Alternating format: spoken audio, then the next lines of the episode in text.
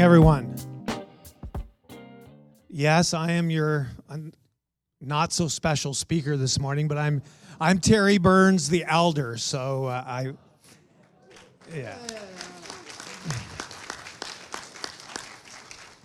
This is our, I think, our third summer that we've had opportunity to share the word with you. So uh, introductions are probably not necessary, but I, I'm blown away by today. I mean, we are into something holy here this morning.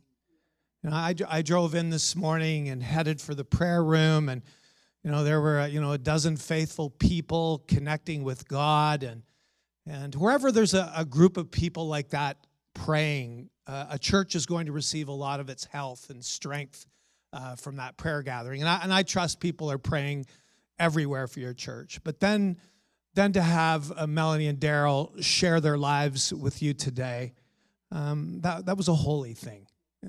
And I think the older I get, the more I'm looking for real.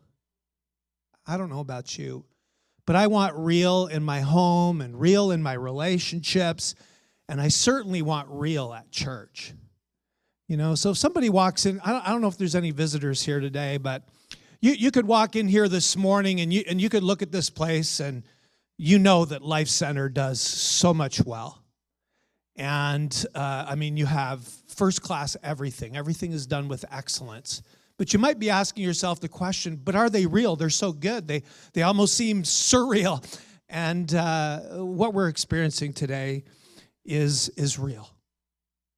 The other impression that I have in my heart today is as we take a few moments, I, I won't go on forever today, but I just feel that you folks are so pregnant with amazing things that God is going to do. I mean, we, we are now through a, a very difficult season of church life, and uh, we're, we're not going to dwell on that. We don't want to talk about that anymore. I think we all want to talk about the future. And one thing that I'm, I'm feeling today is that there are great days ahead for this Kanata campus. I, I just, I think things are just awesome. I love your series title. You know, we're going to look at spiritual conflict again this morning.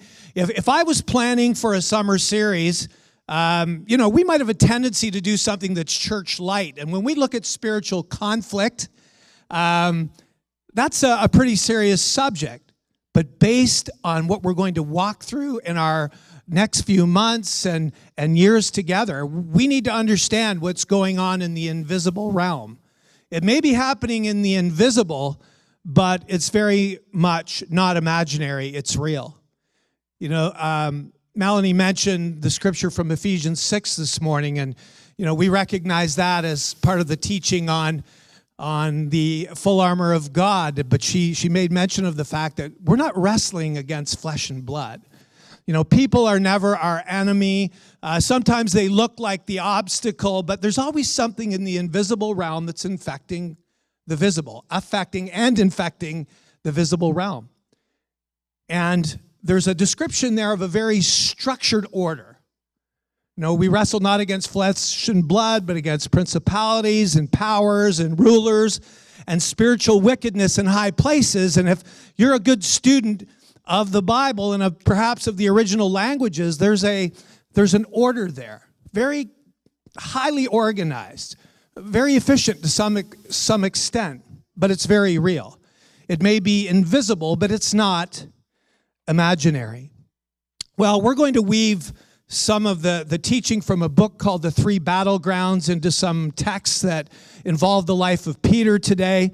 I'm going to read uh, a launching off couple of verses. We're going to turn together to Luke chapter 22 and verses 31 through 34 as our launching off verses. So if you have your Bibles today, your cell phones, your iPads, whatever it is that you're you're into. And by the way, there was there was some teenagers in that room praying this morning. You know, and I have I have a strong memory of of my children's upbringing in a little town called Petrolia. 120 children.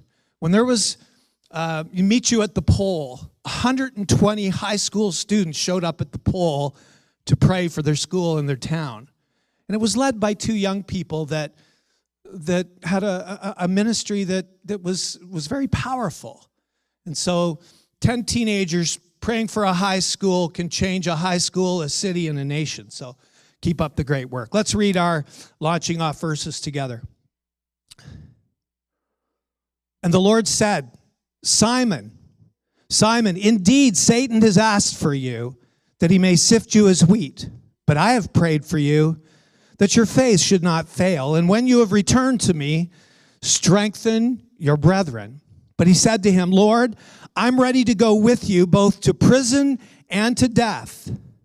Then he said, I tell you, Peter, the rooster shall not crow this day before you will deny me three times that you know me. And I want to ask you a serious question before we go to prayer over this word today. Is your faith ready for your ministry future? Is your faith ready for your ministry future?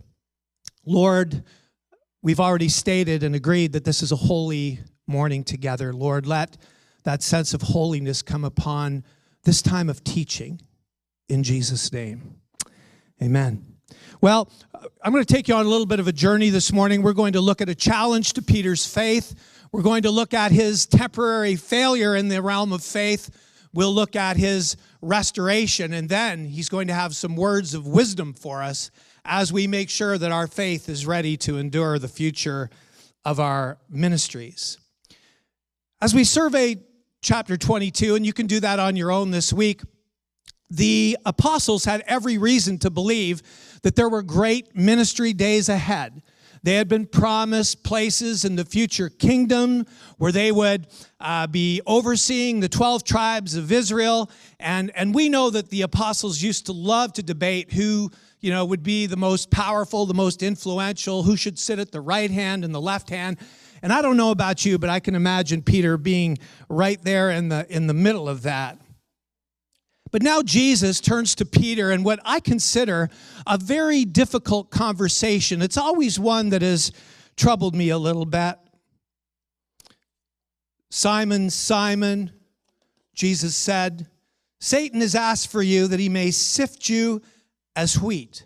Little technical thing that we all need to be aware of this morning that in verse 31, in the original Greek, the, the writer is suggesting all, y'all, if you're from Texas.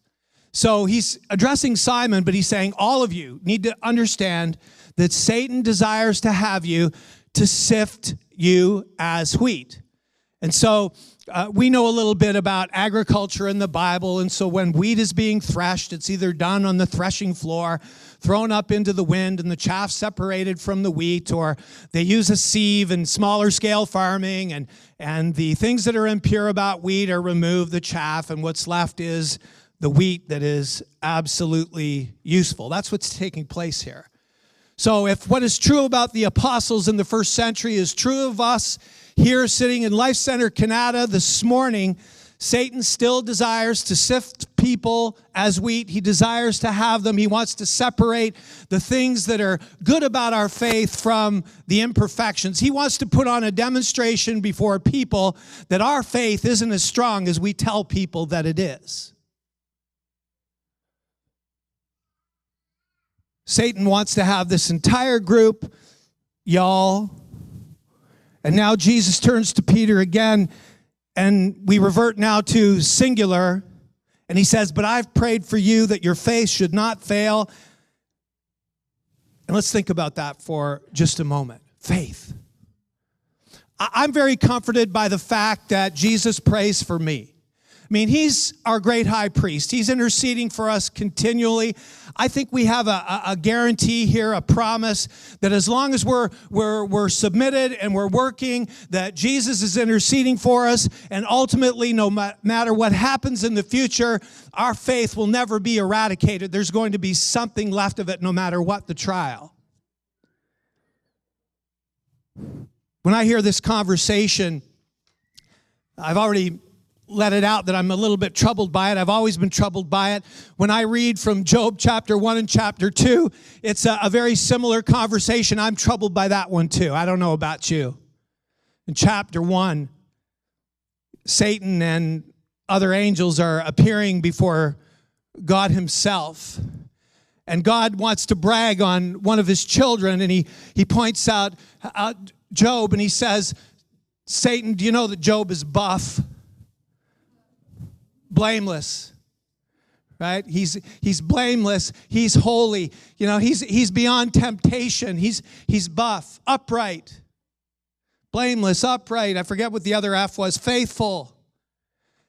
And Satan says, "Yes, but You've had a hedge of protection around his life. He's, he's prospered in so many ways, but, but it's been impossible for me to get to him because of that protection. And, and that's one thing that we all have to remember this morning. When, whenever we're talking about spiritual conflict, whenever we're talking about spiritual warfare, we don't need to worry. Satan is already a defeated foe, already defeated. There's, there's a few cleanup battles taking place throughout the generation, and that's just great. And, and, and I don't know about you, but, but I think there's a lot of hints here that our faith is going to be tested over time, probably all of us in some small way or some larger way. But I take such great strength in the fact that my life is usually under that hedge of protection of God. I walk in that confidence every day. Well, you know what happens in, in chapter one. His, his family is taken away from him, all that he has is taken away from him, and yet Job is able to say, The Lord gives and he takes away, but blessed be the name of the Lord. I hope that's where all of our faith is this morning. Satan comes back in chapter two and he says, after he's left and he's ready for another time of stirring up things in, in Job's life and, and getting God's permission to do so. Remember that Satan does nothing on the earth without permission. Right? He's, he's got a lot of power on earth. He gets to mess around in a lot of things, weather and, and all of that hierarchy that we talked about is moved around into position and do things. And some sickness is caused by Satan. And, and you know, there's a lot of things that he can do, but he can do nothing without permission. But he seems to be allowed to come back to before God and about Job a second time. And he said, Look, you've taken everything away from him, but you haven't touched his health. And God says, All right, you can touch his health. He, he gets to remain alive, but you're going to touch his health. And Job gets very sick with these boils all over his body. And uh, even his wife is ready to give up on Job. I mean, he looks so awful. She says, You know, just curse God and die. Right? Wives never do that to your husbands, husbands never do that to your wives. And yet, in all of that, Job did not sin. And God is praying that Peter's faith will not fail. Hmm. And then Jesus, you know, after focusing on faith, and, and we should just camp out on that just for a few minutes today, but when we talk about faith, faith failing, what are we talking about here? I mean, when I hear the word faith, sometimes we think of all right, saving faith, you know, all those good reformed things that we know where we, we come to a, a mental assent and we give our lives uh, to Jesus and we're regenerated by the power of the Holy Spirit. And, and that's, that's faith for sure. And, and I'm not so sure that's what's in question here. I, I, think we're talking about, and, and the Greek word here is pistis. And in most places in the Bible, uh, the majority of places, it's going to be used in the sense of absolute solidarity, absolute submission to authority, allegiance. I know we've got some soldiers in this place today. We've got some senior soldiers and retired soldiers in this place today. And at some point, you took an oath. And you said, I will be uh, allegiant. I will be aligned with a flag, a person. Uh, I don't know what your oath looked like. But, but I think that's what we're talking here. I mean, Jesus is now looking for a generation of people, and we know the world is going to get more challenging and, and, darker, even though the church can shine brightly and, and brighter and brighter and brighter all the time. But, but I think now what, what God is looking for and what the Lord is looking for that will be buff. You know, blameless and upright and obedient and allegiant and, and walking in lockstep with the Lord. Jesus is Lord and Caesar is not. We, we know that's true. Jesus prophesied over Peter and said, When you have returned to me, strengthen your brethren. Peter is about to go into a very dark time. There's going to be a, a, failing of his faith. It's not going to be a terminal failure. And yet, there's a, the promise, even in that difficult place, that there's going to be a time when Peter, again, is going to be fruitful and useful. He's going to be helping brothers and sisters return. We'll see that in just a moment. And then we, we know the rest of the discourse. Peter says, I'm ready to go to prison with you, to die with you, Lord. Jesus says to Peter, Before the rooster crows, you will deny me three times. Well, if you look ahead in chapter 22 and you go all the way to verse 54 and i'll just paraphrase just just quickly here but we have the picture of the denial. So we've already looked at the challenge to peter's faith. Now we're going to look at that actual failure just ever so briefly. But in verse 54 having arrested him they led and brought him into the high priest's house. But peter followed at a distance so, so we know that Peter is, is brave. He's made a great confession of, of faith in Jesus along the way. Jesus has already had to say, Satan, get behind me when Peter was speaking with him because the invisible realm was putting things in Peter's head that he was speaking out loud, and, and, and Jesus had to put a stop to it in front of other people. So that's how some of this, this conflict works. He gets to the high priest's courtyard and he gathers around the fire with the others and, and, then we know what happens next. We've got a young servant girl seeing him sitting by the fire. She looks at him and, and says this man was also with him. But he denied saying woman I, I do not know him. There's the the first denial. Verse 58 and after a little while another saw him and said you are also of them but peter said man i am not I mean, Peter, the one that cut off Malchus's ear in defense of Jesus. And this is what's happening in his life. He's, he's in a very weak and, and dark place. Then, after about an hour had passed, another confidently affirmed, saying, Surely this fellow was with him, for he is a Galilean. And Peter says once again, Man, I do not know what you are saying. And immediately, while he was still speaking, the rooster crowed. I, am going to guess that, that in Canada, when you wake up in the morning, there aren't many roosters crowing. I, am an early morning runner, and I spent my last year in Tbilisi, Georgia, on contract there. And, and every morning, as the sun was coming up, I would hear the rooster crow. And, and I'm wondering if we should get that app on our cell phone as a ringtone for the morning. And that would remind us every day today is a day that I am committed in allegiance to the Lord Jesus Christ. And no matter what, I am not going to fail him with my life and with my faith. I don't know about you, but it hurts me to see Peter in this way. In two of the other synoptic gospels, it says that he cursed and swore. So he used some, you know, bleep, bleep, bleep, bleep in his language. And, and here it just says that he, he wept bitterly. And, and I, I, don't know about you. And, and, and again, because this day is real and I know things are real in your hearts, I, I can think of some times in my life when I wept bitterly over my lack of faithfulness, my lack of pistis, my lack of allegiance to the Lord Jesus Christ. I've wondered about Peter's problem, his failure what caused that? What was, what was taking place inside? And, and in that three battleground book that your leaders are looking at, uh, the spiritual conflict problems happen in the mind, in the heart, and with the mouth. And, and I don't have time for the mouth today. I mean, no church has time to talk about all the sins of the mouth even if we had years and years and years to do it it's just a big problem but but let's talk about the mind and the heart for just a moment i think peter's big problem was pride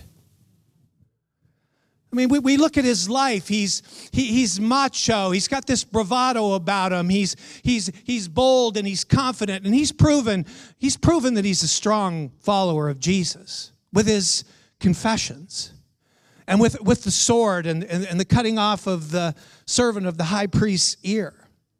And I, I, think in his mind, and, and we know that spiritual conflict is, you know, it's they're, they're not carnal weapons that we're fighting with. We fight with supernatural weapons because the things that are taking place are taking place in our mind and in our heart. And Satan is constantly peppering your mind with his voice. You know, we've got some voices going on in our heads, some of you more than others right? So we've, we've got our own subconscious that makes a lot of noise up there. And the Holy Spirit is definitely speaking to us as we're sensitive to his voice and we're, and we're prayerful. But there's also a time when, when Satan or one of his assigned uh, things speak to us, pepper our minds with things that aren't true. They're arguments, they're, they're lofty opinions that aren't true. I mean, we, we've gone through a season of really having a difficult time sorting out what's, what's true and what's not. And I think Peter, in his mind, developed a, a stronghold of belief that he was the most faithful, the most allegiant of all of the apostles, and that his faith would never fail, that he would always be able to be aligned with Jesus. I think that's what was happening. And that's why Satan went at that weakness. He put Peter in a position and tempted him in such a way that that, that was his vulnerability, and that's where Satan was able to get to him and make this, cause Peter to make this demonstration of weakness. I think the second reason of his failure is prayerlessness. If we think about Gethsemane, I mean, how many times did, did Jesus have to come back to, you know, those that were praying? He was praying in Gethsemane and, and blood was literally coming out of his forehead. He was praying so intensively. And he had to remind his apostles to stay awake, to stay alert, to be prayerful. And they weren't able to do it. I mean, any, any church, I mean, any individual, if you stay prayerful, you're going to stay safer. Any church, if you stay prayerful, you're going to stay safer. I mean, we want to fill the prayer room with faithful praying. We want to, you know, be online with faithful praying. You know, we want to stir each other up to, to praying. Well, next, Peter is restored. If you're following the timeline of his life, you can move ahead to John chapter 21 with me. And our time is, is fleeting, so I'll, I'll just make a couple brief comments on this portion of Scripture. John 21, it's breakfast by the sea. And Peter, in his failure, has decided, I'm going back to the fishing business. I mean, Peter was found fishing by Jesus. You remember it back in Luke chapter 5, and, you know, Jesus comes along, and Peter's had a bad night of fishing. I mean, when you fish all night and catch nothing, that's a bad night of fishing. And Peter was a fishing expert. Remember this the account Jesus said, "Take the boat out, put down the nets. Master, we've fished all night and got nothing. You're a great spiritual leader, but I'm the fishing expert.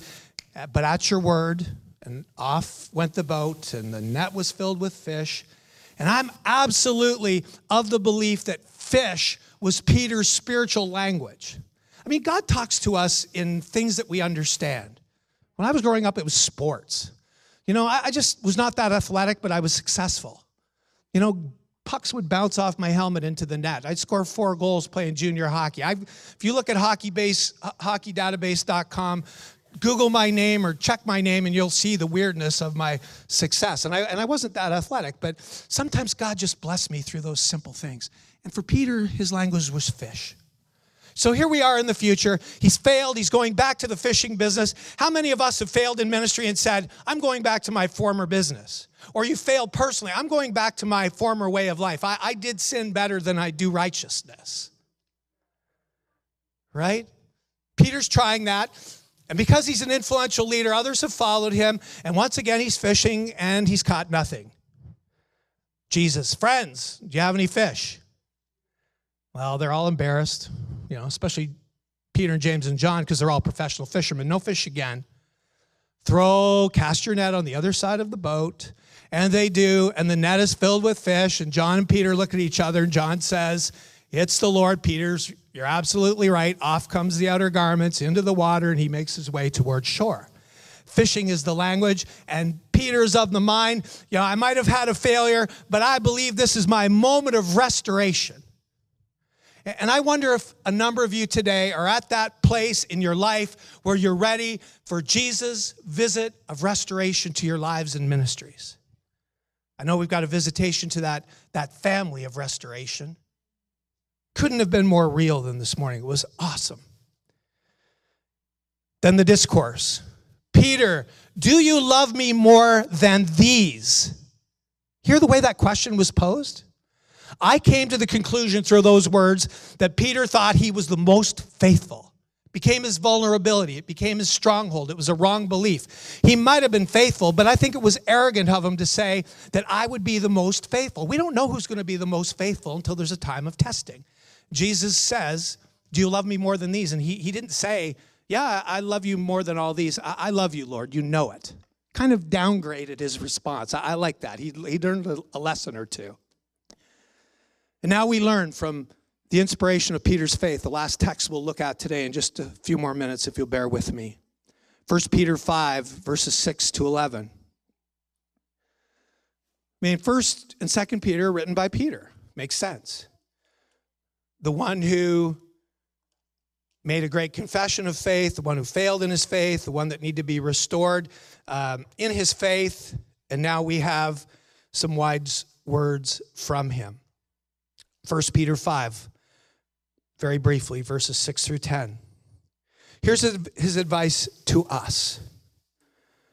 Number one, let God be strong and you be humble. Therefore, humble yourselves under the mighty hand of God that he may exalt you in due time. Humility was one of Jesus' top requirements for his leaders humility and servanthood. And the message didn't always sink in. And he said, Humble yourselves under the mighty hand of God. And there's, there's a whole lot there for us to believe in. When you see that, those words, the mighty hand of God, it's reminiscent of all of the great miracles that God had done in the people of Israel, specifically the deliverance from Egypt. And as we humble ourselves and say, all right, we might not be as strong as we think we are in the natural, but in the invisible realm, we're serving a great big God and a wonderful Savior in the Lord Jesus. And by the mighty hand of God, by the mighty arm of God, we will enter into any conflict and come out on the right side of things because of God's power, because of what He does in us and through us. It's also a promise of your future promise. Future heaven, future new heavens and new earth. And number two, he tells us, this is Peter now. He said, Cast all your care upon him, speaking of Jesus, for he cares for you. I, I, don't know about you, but I've had some cares in my life over the past few years, some anxieties even. I've spent my last four years with children from two years old to 17 years old. I'm an expert in 13 year old girl problems now. You want to talk about anxieties and cares and and literally uh, my so in my in my time of of you know being a counselor and and an academic counselor and getting the high school kids to their next level and doing some teaching and administrating 13 year old girls were my major clientele. 80% of my time was helping sort out. We have any 13 year old girls here today, 12 or 13? Right? Anxiety and cares. And I see your hand back there. God bless you, sweetie. Tough time. There's another one. All right, all right, super. So I'm an expert in 13 year old girl problems. We can pray later. We can talk later. That's that's all. That's all great. All right. Been a tough time for them. They are being peppered. Their minds are being assaulted by what they, they hear and see and are told is appropriate for them to believe. We know what we're supposed to believe, and kids, it's, it's, it's God's word. It's not the lofty opinions of social elites. You know, silence your apps and open up your Bible. You'll find truth here. And your, your, your anxieties will be diminished you folks are so ready for your future in God. I mean, look at your church. It's like you didn't miss a beat. I, heard from a, a senior Pentecostal Assemblies of Canada official a few weeks ago. We were playing golf and socially distanced golf, of course. And, uh, and he said to me, he goes, I hear great things about Kanata.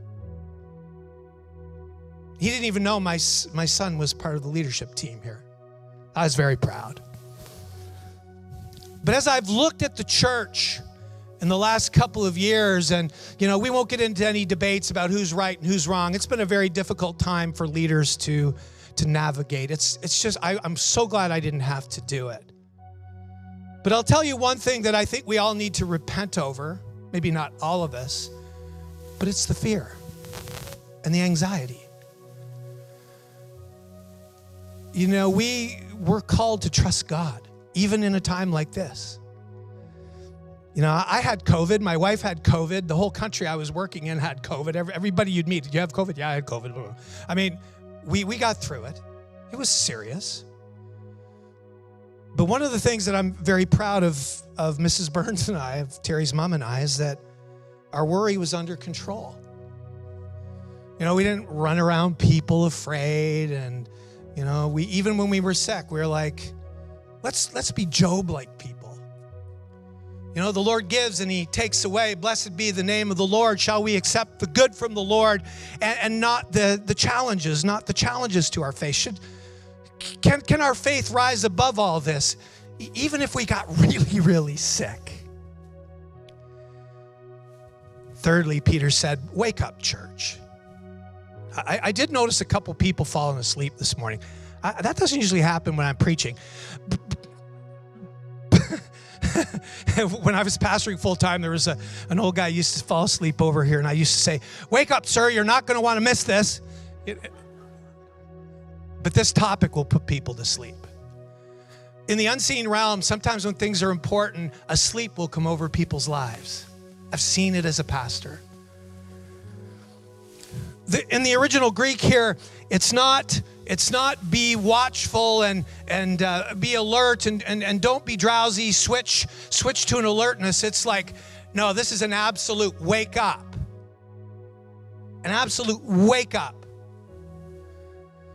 You know, and as I, I think about the images that I've seen uh, on TV over the last you know year and a half and things that have been happening in Canada, and uh, you know the you know when I the, the one image I have is of, you know, eight or 10 cruisers picking up one pastor out west. And, you know, you, you don't have different opinions about whether he was right or wrong to, to open his church. But I, I know one thing for sure it doesn't take eight or 10 police cruisers to pick up some Polish pastor, right? And, and, and it's a message to us that in any country, you know, we really need to be alert. We need to be involved and engaged, and, and, and, and we need to be involved in the discussion and asking the right questions. Because Satan is always probing. He's always saying, okay, well, what can I get, get away with? How much faith do they have? How far will they go with their faith? How allegiant will they be to Jesus? And then lastly, resist the devil. Resist him steadfast in the what? In the faith. Knowing that the same sufferings are experienced by your brotherhood in the world.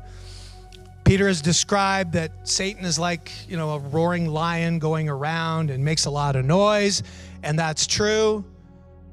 But we're to resist him. And how do we resist the devil?